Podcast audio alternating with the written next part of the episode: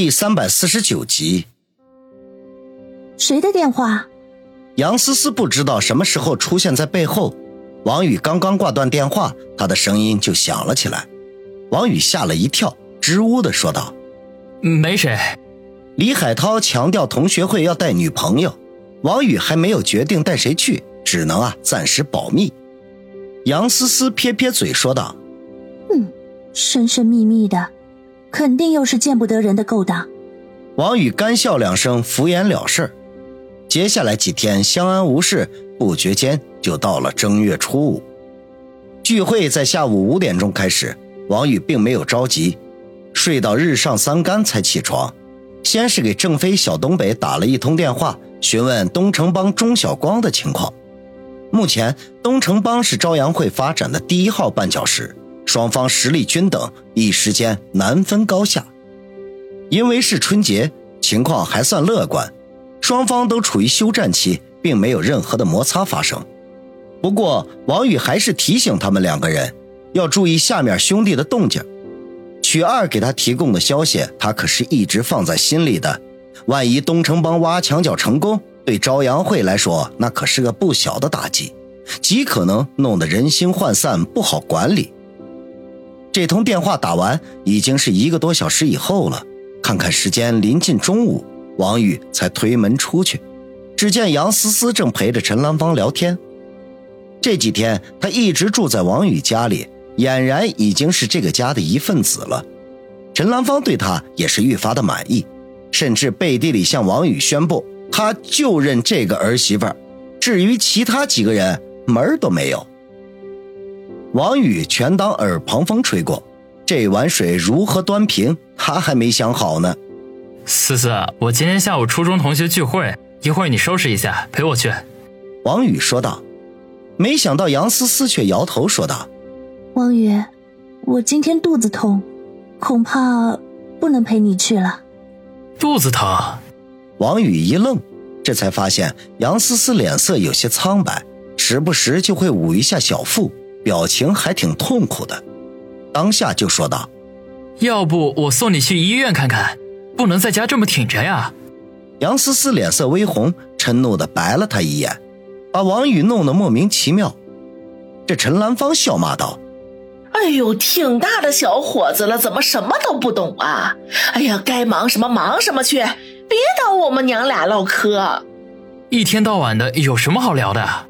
王宇挠挠头，一脸的疑惑。不过看这娘俩神色比较轻松，应该没啥大碍，就悻悻的回了房间。既然杨思思去不了了，那就只能找苏辛迪了。不过他不打算在同学会上出风头。得让苏辛迪稍微收拾一下，穿着普通低调一点就好。想到这里，便拨通了苏辛迪的电话。辛迪，我晚上有个同学聚会，能不能陪我去啊？电话接通，王宇直截了当的说：“你今天同学聚会，那你怎么不早告诉我呀？哎，我今天晚上约了几个老总吃饭，时间地点都定好了，他们都是苏氏集团很重要的合作伙伴。”我不能爽约的，哎，对不起啊，我不能陪你去了。苏辛迪十分遗憾的说道。王宇无奈的一笑，既然是这么重要的约会，你不能失约，你去吧。王宇，要不然你找魏红陪你去吧，现在武术馆还没有开始营业呢，他应该是有空的。苏辛迪建议。也好，那先这样，我挂电话了。王宇说道。孙卫红哪儿都好，就是脾气有些暴躁。同学会上万一有人挤兑几句，王宇很担心孙卫红会把对方打到医院去，所以暂时并不在他的考虑范围之内。除了孙卫红之外，那就只剩下方心了。至于王小磊和叶小楠，他们的关系还没有很明确，这万一被拒绝了，很没面子的。欣姐，但愿你能陪我去啊。王宇小声嘀咕道：“方心虽然年过三十，可是胜在保养的很好，和二十三四岁没什么大的区别。而且人不但漂亮，还温柔大方，谈吐得体。如果带到同学会上，肯定会羡慕坏不少人的。”想到这里，王宇便拨通了方心的电话。可是响铃半天却无人接听，不知道方心在忙些什么。犹豫了一下，他便穿戴整齐，出去告诉陈兰芳和杨思思，说自己出去了，然后取了他那辆闲置已久的出租车，直奔方心家。新年这几天，于雨溪一直住在他的家里，方心那面只剩下他一个。刚才没接他电话，不由得有些担心。路上他又给方心打了几次电话，结果仍旧是无人接听。到了方心家楼下，他连车门都没锁，就急匆匆地跑上楼，敲响了方心家的门。结果等了半天，房门才打开。方心穿着浴袍，头发湿漉漉的。白皙的脸颊上还带着一抹红晕，王宇顿时松了口气，感情方心刚才在洗澡，怪不得没接他的电话。小雨，你怎么了？快点进来。方心把王宇让进屋，一脸疑惑的问道。王宇挠挠头说道：“欣姐，那个我今天晚上有初中同学聚会，班长说要带女朋友过去，我想你陪我去。”方心一愣。应该是思思或者辛迪陪你去吧，我我我这身份有些不合适啊。思思肚子疼，辛迪今晚要宴请几个生意上的合作伙伴，都没有时间。再说了，你的身份有什么不合适的？你是我的女人。王宇先是无奈的说道，后面表情又无比的严肃。方心听了，眼中闪过一丝感激之色来，依偎在王宇的身边，深情的说道。小雨，有你这句话，我就知足了。你答应了？王宇闻言大喜的问道。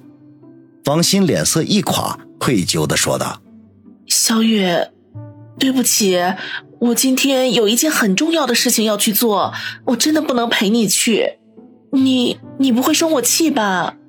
见方心眼巴巴的看着自己，脸上既有愧疚，又楚楚可怜。王宇哪儿会生他的气呢？用力将他拥入怀中，低声说道：“欣姐，我这辈子永远都不会生你的气的。你有重要的事情就去做吧。”那你怎么办？方心担心的问：“我可以去找魏红，他一定有时间的。”王宇笑道，心中却苦闷的想：“那也只能如此了。但愿他不会在同学会上出手。”哎，是啊，我怎么把魏红给忘了呢？方心脸上闪过喜色来，笑着说道：“王宇呵呵陪笑，低头亲了他两口。欣姐，那我就走了。同学聚会五点钟开始，没几个小时了。”方心温柔的点了点头，说道：“那你路上开车小心点儿。”然后好像发现了什么似的，吃惊的说道：“小雨，你参加同学会就穿这一身吗？”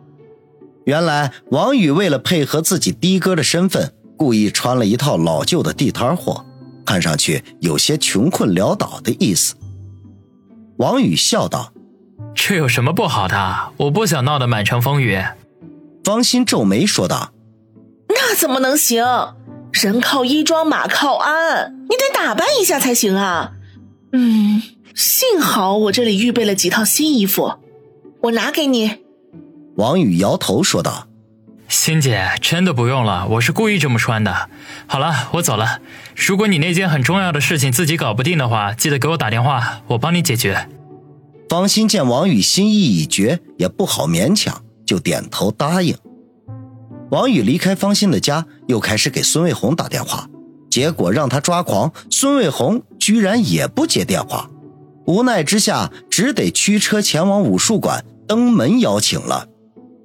到了武术馆门前，他不禁欲哭无泪。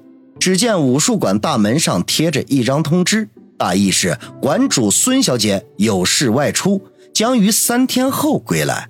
如果有急事者，可在通知下面的空白处留言。王宇长叹一声，终于明白什么叫屋漏偏逢连夜雨了。没想到自己女人众多，今天的同学会却要他孤家寡人。世事变化还真是难以预料。